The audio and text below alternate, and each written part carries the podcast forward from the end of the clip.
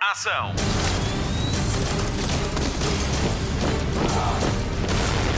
Hollywood Express. Olá, bom dia, boa tarde, boa noite, boa madrugada. Obrigada por carregar em play ou fazer download do podcast de filmes e de séries da Rádio Comercial. Esta semana no Hollywood Express fazemos o rescaldo dos Oscars, assinalamos o final da primeira temporada de The Last of Us, passamos em revista a programação da Monstra e falamos com o Vasco Palmeirinho sobre o regresso do Taskmaster. E ainda lhe falamos do filme da semana na comercial, Shazam, Fúria dos Deuses. O elenco deste episódio é composto por Mário Rui, Pedro Andrade, Marta Campos Campos e por mim, Patrícia Pereira. Eu vou já dar-lhe uma boa novidade do cinema. Hollywood Express. Notícias de cinema. Barry Keoghan já tem novo projeto, o homem que foi Joker em The Batman de Matt Reeves e que esteve nomeado ao Oscar de melhor ator secundário por Os Espíritos de Ina Sharon, junta-se ao elenco de Gladiador 2 de Ridley Scott, sequela do filme de 2000 com Russell Crowe e Joaquin Phoenix. O protagonismo está entregue a outro nomeado aos Oscars, Paulo Mescal concorreu na categoria de melhor ator. Em Gladiador 2, ele vai ser a versão adulta de Lucius, o sobrinho do Imperador Commodus. Barry Keoghan vai ser o antagonista, o Imperador romano Geta. Ridley Scott conta estrear Gladiador 2 a 22 de novembro de 2024. Recordo que o realizador tem 85 anos e tem em fase de pós-produção o filme Napoleão com Joaquin Phoenix para a Apple TV Plus e prepara-se para realizar mais um filme da saga Alien. Chega esta semana aos cinemas nacionais o novo filme de Marco Martins, o autor de Alice e realizador da série da RTP2, Sara. Great Yarmouth, Provisional Figures, é um filme sobre crise, crise económica, crise de valores, crise pessoal.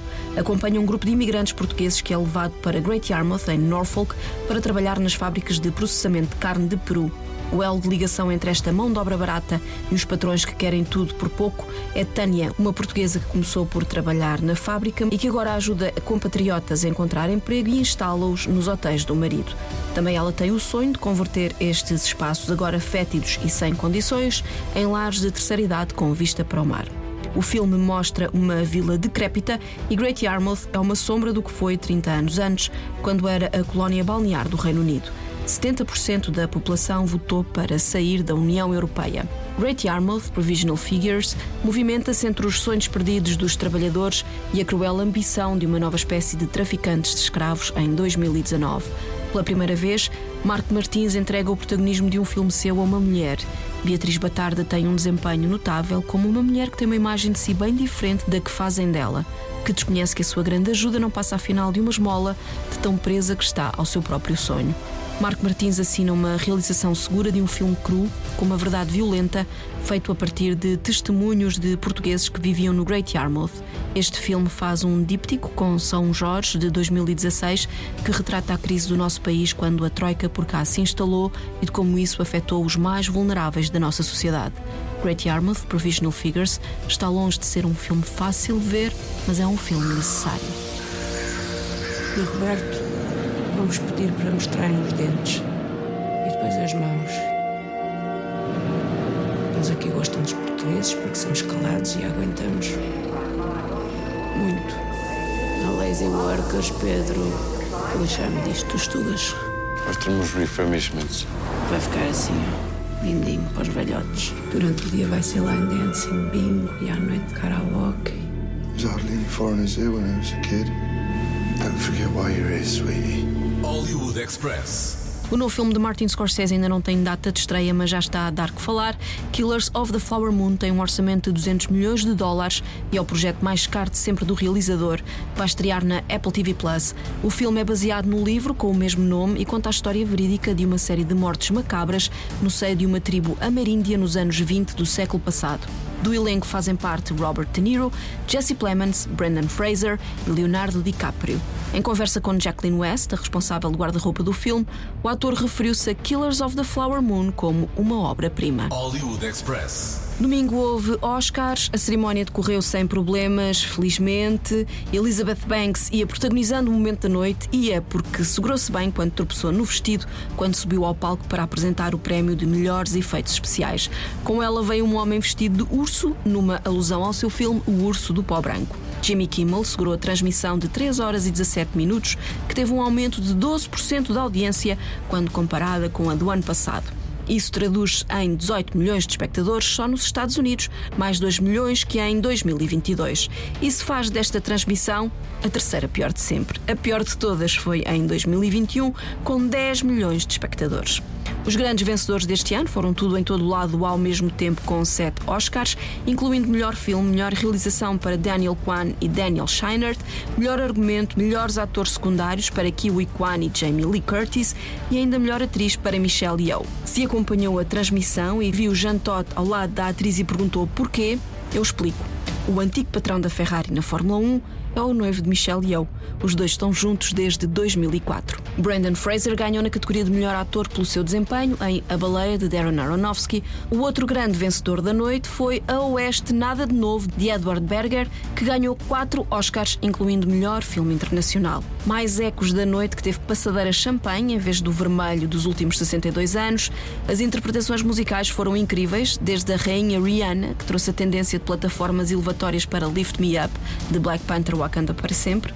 Os Dedos de Salsicha, de David Byrne, na interpretação de This Is the Life, de tudo em todo o lado ao mesmo tempo, até à incrível Lady Gaga, que se apresentou em palco de calças de ganga rasgadas para um espetacular Hold My Hand, da banda sonora de Top Gun Maverick. Só que a vitória na categoria de melhor canção foi reclamada pelo tema Nato Nato, do filme indiano RRR um bocadinho de Bollywood por dia, nem sabe o bem que lhe fazia.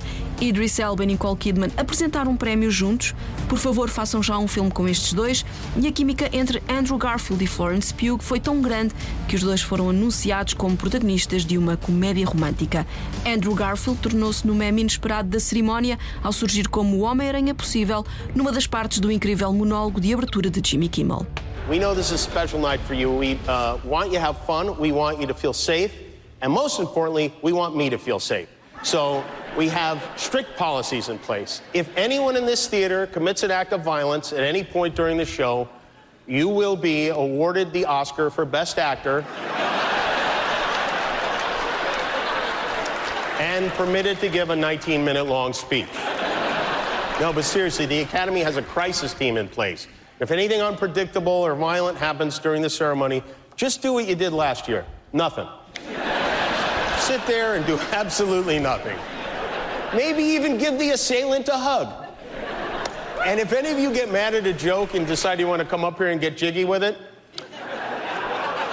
it's not going to be easy. There are a few of my friends you're going to have to get through first. You're going to get, have to get through the heavyweight champ, Adonis Creed, before you get to me. You're going to have to do battle with Michelle Yeoh before you get to me. You are to have to beat the Mandalorian before you get to me. You are to have to tangle with Spider Man. You are to have to. You are to have to tangle with Fable Man. Hollywood Express. Para o ano a mais, sobre a ausência muito notada de Tom Cruise, que tinha Top Gun Maverick nomeado para melhor filme, especulou-se que estaria a filmar Missão Impossível ou que não se queria cruzar com a ex-mulher Nicole Kidman. O ator foi entretanto apanhado na festa dos 90 anos de Michael Caine. Eu entendo a opção. Entretanto, já começou a mostra o Festival Internacional de Cinema de Animação de Lisboa. O Pedro Andrade tem mais novidades. Hollywood Express. Spotlight. Com mais de 400 filmes em cartaz, imagine bem, até ao final deste mês pode participar na 22 edição da Monstra, o Festival de Animação de Lisboa. E com um grande número de curtas e longas metragens portuguesas, também vai ser celebrado o centenário do cinema de animação em Portugal.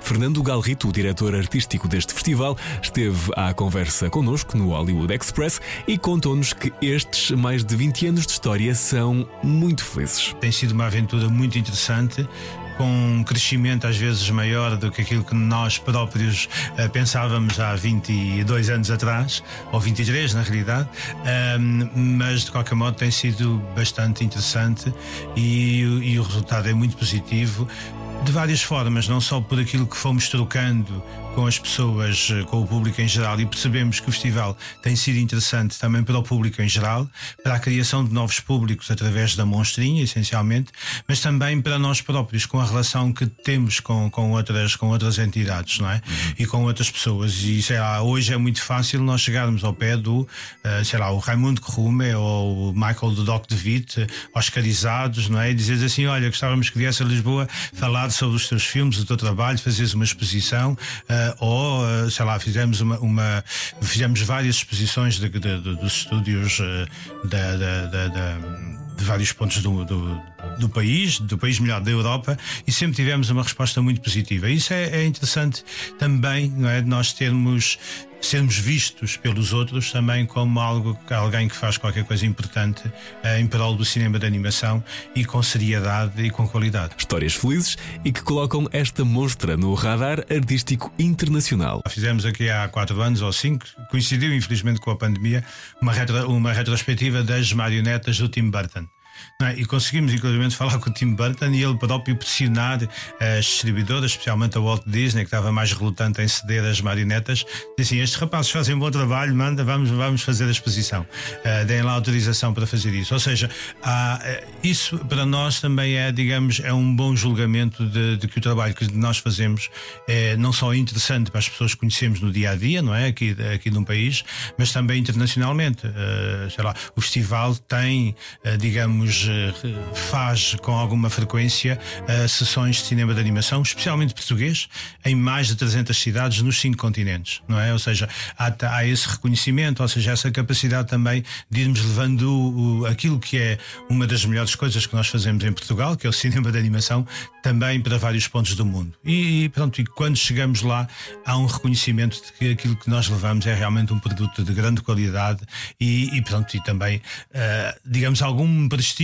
nosso também deve-se à qualidade dos nossos colegas que connosco fazem também filmes de animação. Este ano o Japão é o país homenageado com cerca de uma centena de produções. Dividimos a programação, diria, em três partes. Uma primeira parte dedicada aos históricos, filmes que se calhar em Portugal muito pouca gente viu e que são os obreiros, digamos assim, até chegarmos ao momento em que um, o mangá, digamos, transita também para, para o ecrã, não é? E que, que aparece aquilo que nós chamaremos hoje o anime, não é? Ou seja, a animação muito inspirada na estética e em muitas histórias que vêm do mangá, da, da, da, da banda desenhada japonesa, e então entramos na segunda parte eu, da, da programação que vamos apresentar do Japão, não é? Com uh, grandes mestres, o Mamoru Osoda, o Otomo, não é? Com o seu fantástico Akira, uh, os estúdios Ghibli, naturalmente, o Miyazaki, uh, o único uh, europeu que até hoje foi convidado para fazer um filme com, com os estúdios Ghibli, não é? O Michael do Doc DeWitt e a sua tartaruga vermelha, ele próprio que também vai estar connosco e vai fazer uma massa classe sobre a criatividade e falar sobre o seu filme.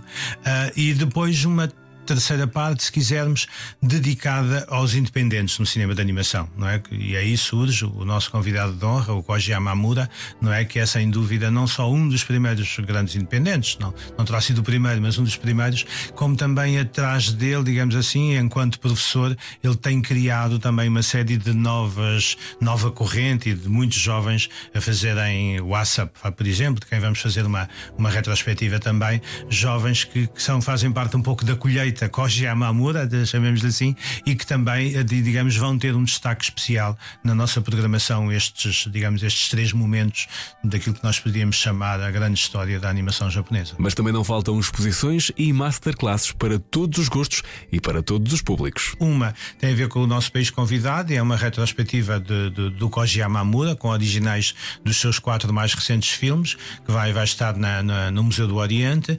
Vamos ter duas exposições que de alguma forma falam destes 100 anos da, da, da, história do cinema de animação português. Uma no Museu da Marioneta, onde temos uh, uma estreia mundial, que é o filme da, da Joana Imaginário, A Casa para Guardar o Tempo. E depois temos também o Casaco Rosa, da, da, da, da Mónica Santos. E depois temos um, uma viagem, digamos, a alguns filmes em marionetas que fazem parte da nossa história, nomeadamente A Suspeita, do José Miguel Ribeiro, onde temos o set original, onde foi feito o filme, e, portanto, e mais, e mais outros estúdios também representados representados. Na Cinemateca Portuguesa vamos fazer 100 anos sem filmes de animação, ou seja, vamos olhar imagens originais destes 100 filmes que escolhemos e que contam um pouco da nossa história. E depois, em frente à Cinemateca, na Sociedade Nacional de Belas Artes, vamos ter uma exposição também sui generis que é originais do Raimundo Krumer e ele próprio vai pintar nas paredes e vai misturar, digamos, aquilo que possa ser dos seus desenhos mais antigos com o recente e que ele faz, está a fazer, está a pintar e vai pintar e que, digamos, são inspirações que ele também leva da, da cidade de Lisboa. Uh, durante o festival, a, tal quinta exposição, nós vamos ter uma exposição de cartazes uh, da Roménia, de uma jovem, de uma jovem criadora romena, em realidade aumentada. Ou seja, quando olhamos os cartazes através de um, de um telemóvel e com a, com a aplicação correta ou através de um, de um, de um iPad, uh, aquilo que acontece é que os desenhos ganham vida, ganham movimento, ganham som e, digamos, temos uma outra realidade para além daquela estática que é normalmente um cartaz. E por falar em públicos, mais uma vez, a Monstrinha, dedicada aos mais novos, assume aqui um papel muito importante na programação. A Monstrinha tem sido, eh, dentro desta aventura que é a Monstra, uma outra aventura, diria eu.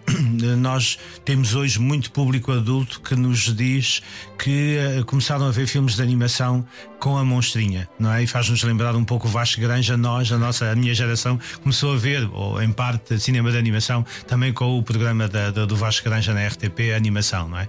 E ou seja, tem sido um espaço muito interessante para a criação de novos públicos, mas também porque a Monstrinha, para além de, de, mostrar filmes, e tem secções logo desde a, da, a Monstrinha Baby, não é? Dos, dos 0 aos 3 anos de idade, com filmes muito mais uh, visuais, digamos assim, do que narrativos, uh, até ao, todo o ensino escolar obrigatório, não é? Que termina com aquilo que nós chamamos a Monstra M, a geração M, ou seja, a geração da Monstra, a geração dos melhores, a geração dos maiores, que vão ser mesmo o futuro deste mundo, e tem uma programação também especial dentro da, da Monstra.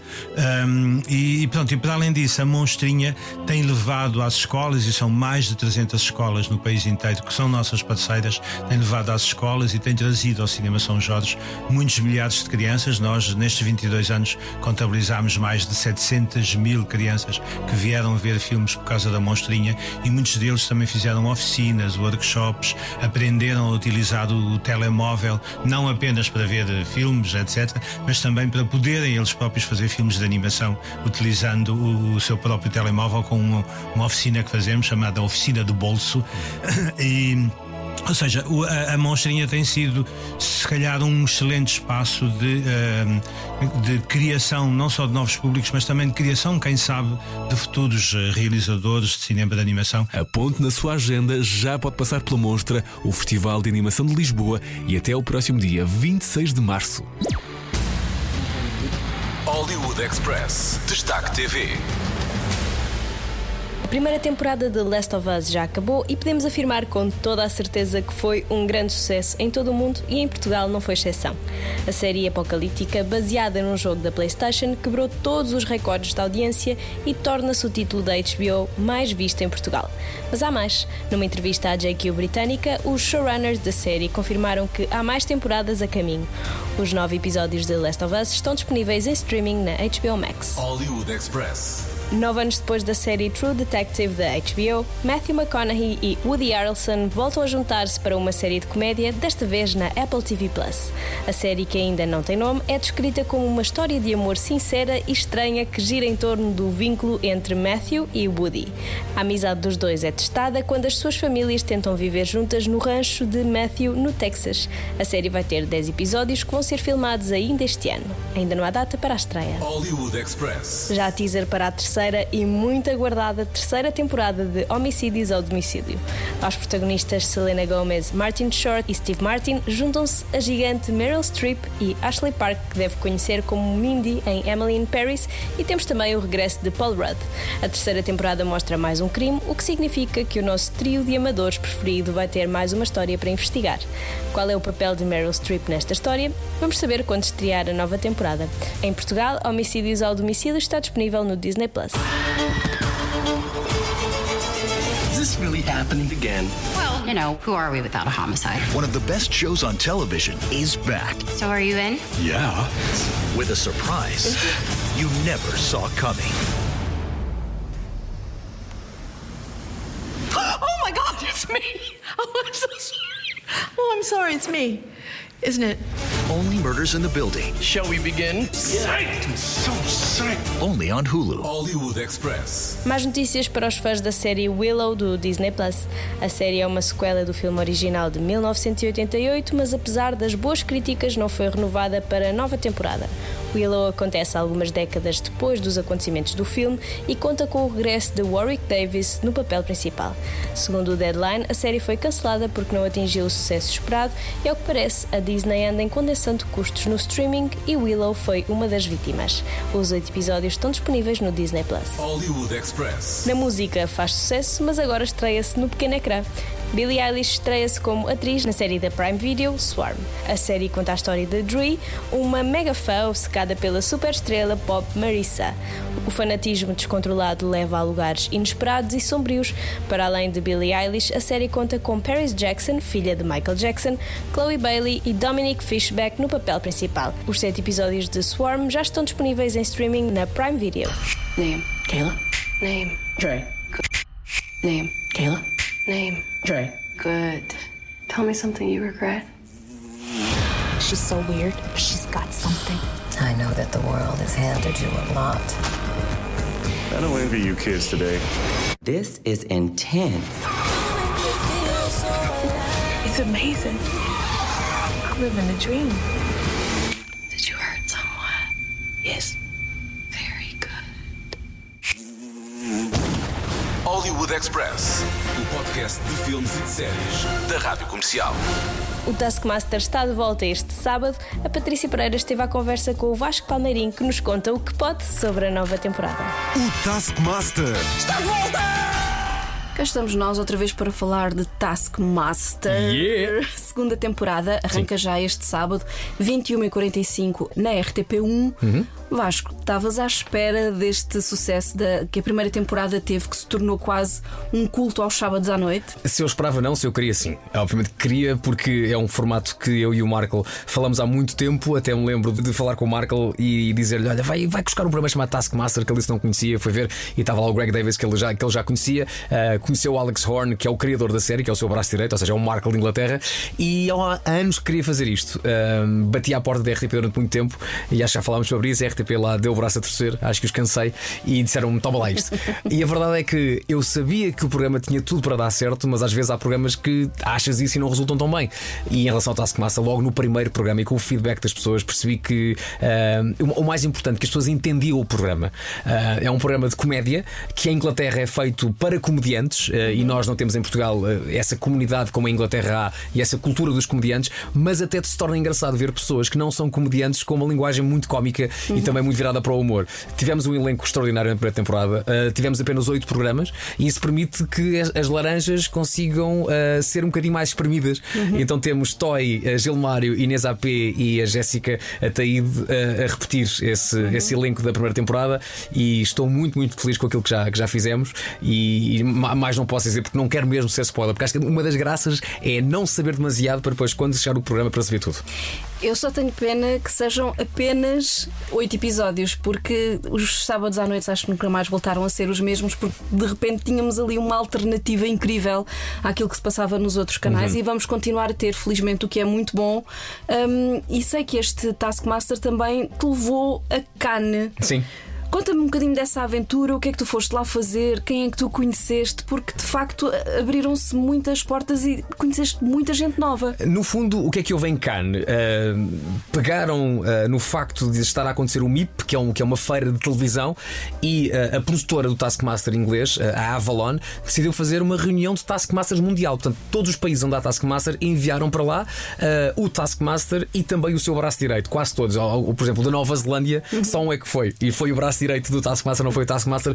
Que depois, o, o, que é engraçado é tu perceberes o que é que cada um faz. E tens pessoas viradas para a comédia, mas também tens só atores que fazem, uh, pessoas que uh, não são viradas para a comédia, mas que olharam para o Taskmaster e disseram: Quero ser eu a fazer isto. E, portanto, tinhas um bocadinho de tudo, mas. Uh, houve uma ligação muito engraçada entre toda a gente, porque toda a gente percebeu a paixão que tinha pelo programa. E depois contámos as, eh, as provas que fizemos e que grande parte das pessoas já, já, já fez, porque isso também é uma resposta a uma pergunta que muita gente faz, que é quem é que decide as provas? Somos nós em Portugal que inventamos? Eh, não, não somos nós a inventar provas, eh, estamos a pegar em provas que comprovadamente a Inglaterra nos dizem: olha, isto funciona, podem fazer estas, mas também já perguntámos, e lá em Cannes, como estava lá também, digamos assim, o núcleo duro da- Sim, do formato sim. inglês, perguntámos: olha, nós também podemos ter ideias? E eles disseram: pá, tenham ideias à vontade.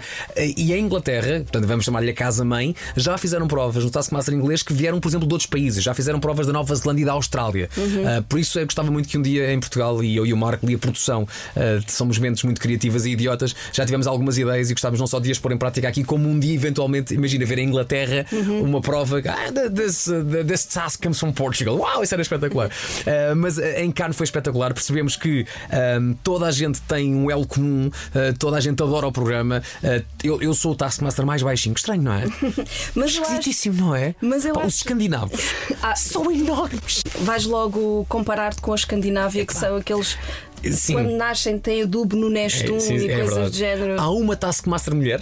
Ah, uma- acho, que, acho que é da. Suécia, acho que é da, Suécia, acho que é da sueca. A sueca é uma mulher, uma Taskmaster. Ah, temos uma braço direito também mulher, também na Escandinávia, que foi com o seu Laçarote, muito, muito simpática. Foi engraçado ver como é que as pessoas com os copos se comportam. Ah, também foi muito engraçado. E, e foi, um, foi um dia, uma noite em Cannes, foi memorável. Ah, co- co- ficámos com os contactos uns dos outros.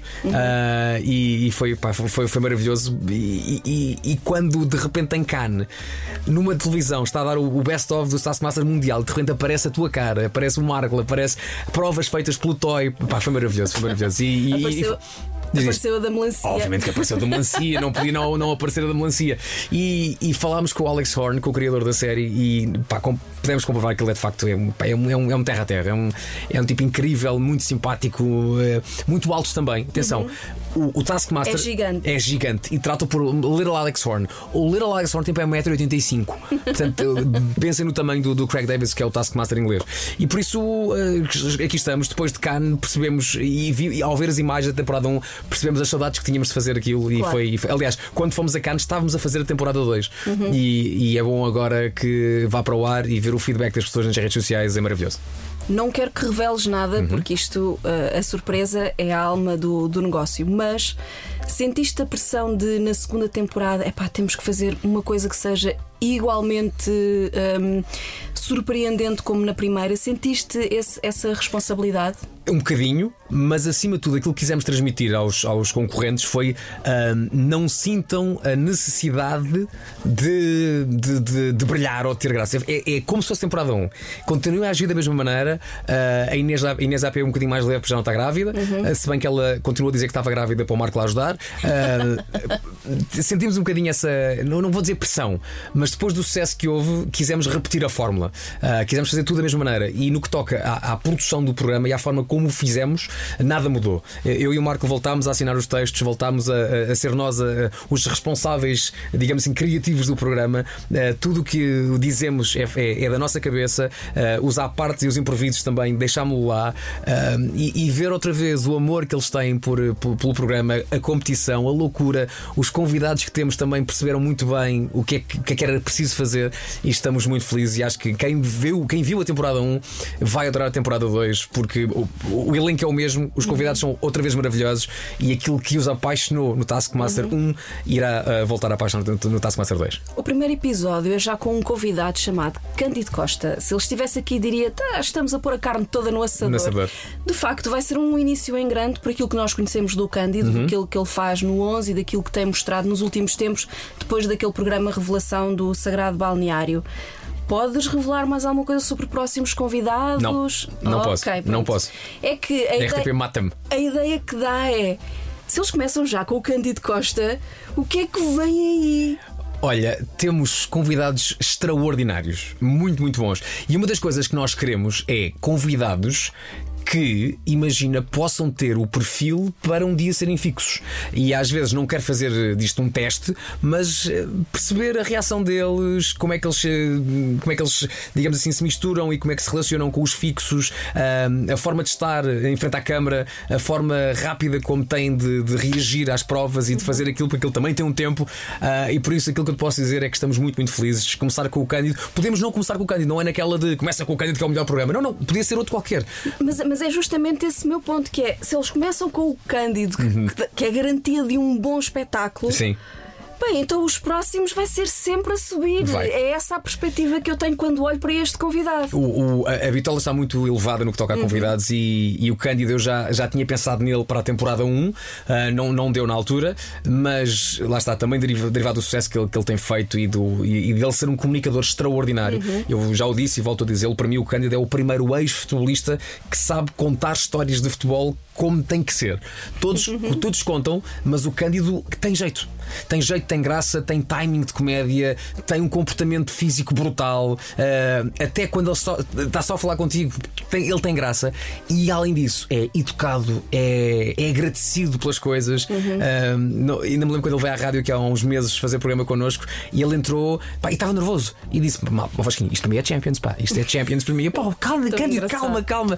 E, e- e fica soltinho. E quando o Cândido fica soltinho é, é- é a melhor coisa que há. Um, ele- ele- digo- posso já dizer que uma das provas que envolve o Cândido foi, eu acho que foi, não vou dizer é a prova, mas vou dizer das, das, das três provas ao longo das duas temporadas que mais me fez rir. Um, e por isso, se estão a ouvir isto antes de sábado às 9h45 ou se ainda não puxaram para trás para ver o Taskmaster, puxem para trás porque o, o programa está, está, está fantástico. 9h45, RTP1, Vasco Palmeirim e Nuno Marco Uhum. juntos numa dupla que eu adoro. Isso- isso é que Acho- sim. Eu, eu adoro a forma como vocês, de certa forma, inverteram ali. Não, não é inverteram os papéis, mas reinterpretaram os papéis e as vossas dinâmicas. E, e eu, quando tu me disseste que tu ias ser o Taskmaster, eu pensei: sim, sim, sim, sim, é isto mesmo. Em, em termos etários, fazia mais sentido ser o Marco mais velho, mais sábio. Só que ele não é mais sábio. eu, eu muitas vezes, e, e- o Marco já o disse também, eu às vezes sou quase pai dele. E, e, e, tanto em conta a dinâmica que existe no- nas manhãs da comercial, não fazia sentido que a, a dinâmica em rádio fosse uma coisa, mas depois que em televisão, quando finalmente temos a nossa estreia, o nosso primeiro programa juntos, que a coisa fosse ao contrário. Portanto, eh, olha, Marco, o que é que tu achas de eu sou o Taskmaster? E, e, e tendo em conta que o Marco fisicamente não, não é assim, digamos, muito ágil. é- é- é- torna-se ainda mais engraçado quando os concorrentes puxam o Marco para provas físicas. Porque de facto físico não é com o Marco. E, Portanto, eu acho que o programa tem mais graça assim. E a temporada 1 deu-nos razão. Ah, é, é- é muito fixe eh, trabalhar com o Nuno. Só podia ser com o Nuno, só podia Uhum. ser com ele. E já agora também uma pequena nota: ah, se houver temporada 3, não é com este elenco. Se houver temporada 3, salta Gilmário, salta Jéssica, salta Toy, salta Inês AP e mudamos tudo, porque uma coisa é fazerem 8 programas, ok? Outra coisa é fazerem 16. Uhum. E depois dos 16 programas é tempo de mudar. Se houver uma temporada 3, é contra, gente, é, é contra as pessoas. Até porque lá fora cada temporada tem um elenco, não é? Só um elenco. Só um Só um elenco. Lá elenco. fora, te- temporadas de 10 ou 12 episódios. Uhum. Nós, como fizemos apenas 8, tivemos a, a benesse e a, e a, e a benção da, da, da Avalon para repetir elenco. Nunca. Aliás, voltando a Cannes, quando em Cannes os outros Taskmasters perceberam que nós repetimos o elenco, inveja pura. Inveja pura, porque às vezes, pá, mudamos o elenco, mas não foi a mesma coisa e tal. Nós, epá, nós conseguimos repetir. Como assim? Como é que vocês conseguiram? Epá, só fizemos 8 episódios. Pronto, ok. Ah, mas se houver uma terceira temporada, e esperemos que sim, porque acho que o feedback e as pessoas amam o Taskmaster e nós também adorávamos, adoraríamos fazer uma terceira temporada, até porque adoraríamos um dia sair desta zona de conforto que já são aqueles quatro e voltar a conhecer novas pessoas, a ver como é que outras quatro pessoas fariam ah, este, este programa e também porque analisando quem anda aí e que tem potencial Taskmaster, há aí boa gente. É ficar à espera que o telefone toque pela confirmação da terceira, mas enquanto vemos a segunda. É isso mesmo. Parabéns. Obrigado. Sábado, 21h45, RTP1, Taskmaster com Vasco Palmeirinho no Marco. Exatamente isso. O Taskmaster. Está de volta! Está de volta a grande habilidade que todos eles têm para os desafios. Foste um bananel.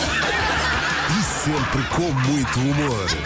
Finalmente tornamos o Taskmaster num programa maduro, digno e sério. Taskmaster, segunda temporada. Estreia este sábado à noite na RTP1. Posso ter chuveiros aqui? Hollywood Express. Spotlight.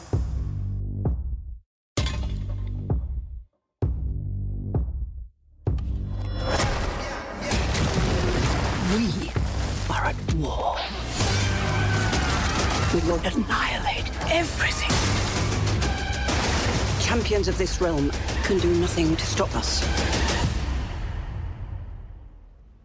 You are very menacing. I just want you to know that. Hollywood Express. Pode parecer estranho ir ao cinema ver um novo filme da DC no momento em que a produtora está em reestruturação com a entrada de James Gunn e Peter Safran para a direção. Mas Shazam, Fúria dos Deuses, está aí para mostrar que ainda há muito para ver nesta fase. O novo filme de David F. Sandberg e produzido por Peter Safran chega quatro anos depois do primeiro. Em 2019, o sucesso de Shazam foi tanto que Shazam Fúria dos Deuses foi anunciado uma semana depois. No novo capítulo, seguimos as aventuras do adolescente Billy Batson, que assim que diz a palavra mágica Shazam, transforma-se no seu alter ego de super-herói em adulto. Com ele estão os seus irmãos de acolhimento e todos dividem entre si os poderes dos deuses e formam uma equipa de super-heróis. Hum, mais ou menos. As suas capacidades são postas à prova quando as três filhas do antigo deus Atlas chegam à Terra para recuperar a magia que lhes foi roubada. Zachary Levi lidera o elenco que vem do primeiro filme, que inclui Asher Angel, Jack Dylan Grazer, Adam Brody, Ross Butler e Jimun Um-sung. As novidades são Rachel Zegler, Lucy Liu e Ellen Mirren. A primeira é a próxima Branca de Neve, a segunda foi um anjo de Charlie e a terceira é uma lenda viva da sétima arte. Ellen Mirren tanto faz Shakespeare como aniquila espiões em filmes como Red Perigosos ou interpreta Isabel II em A Rainha. A outra grande novidade em Shazam Fúria dos Deuses é que a história é original, não parte da banda desenhada.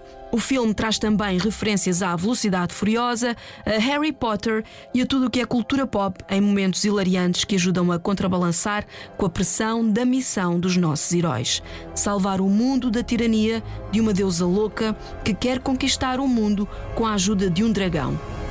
Hum, onde é que eu já ouvi isto?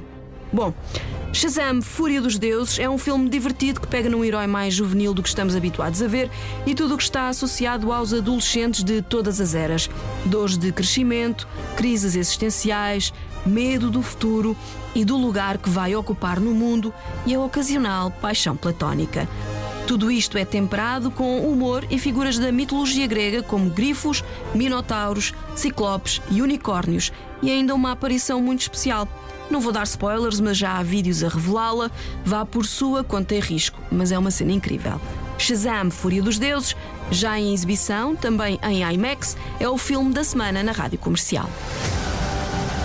I spent millennia searching for a worthy champion. You know exactly what must be done. Billy, what are you doing? I have to do this. We end this now. Yeah, we do.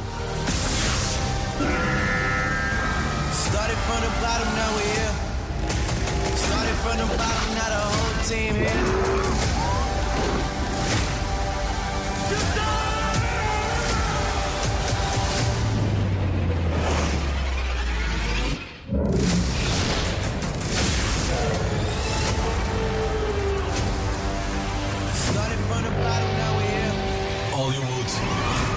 Express. Fim de mais um Hollywood Express com Patrícia Pereira, Marta Campos, Pedro Andrade e Mário Rui.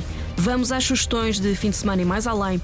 Começamos pelo TV Cine Top que estreia Space Jam, uma nova era este fim de semana. Sexta-feira às 21h30 passa a versão original. Sábado às 9h40 da manhã a versão portuguesa. Ambas as versões ficam depois disponíveis no TV Cine Plus, o serviço de TV on demand dos canais TV Cine. Na Netflix estreou na quinta-feira a segunda temporada de Shadow and Bone, a série de fantasia baseada nos livros de Ligue Bardugo e vai ser o meu binge de fim de semana.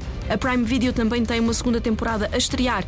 É da série brasileira Dom, sobre o filho de um polícia que se transforma no criminoso mais procurado do Rio de Janeiro. A proposta da Apple TV Plus para este fim de semana é a estreia de Extrapolações, uma série de oito episódios que exploram as alterações climáticas no nosso planeta através de oito histórias interligadas. O elenco é de luxo com Diane Lane, Marion Cotillard, Forrest Whitaker, Toby Maguire, Kit Harington, Matthew Rice e Heather Graham. No cinema, estreia para a semana John Wick Capítulo 4 com Keanu Reeves e o apoio da Rádio Comercial. Ganhe convites no nosso site. And so it begins. Baba Yaga está de volta. 42 regular, wasn't it? Yeah. John Wick Capítulo 4 com Keanu Reeves. The only way John Wick will ever have freedom and peace Nos cinemas a 23 de março. is in death. Com a Rádio Comercial. Yeah. Not really. O Hollywood Express fica por aqui, voltamos para a semana. Até lá, bons filmes e bom surf no sofá. Luzes. Microfone. Ação.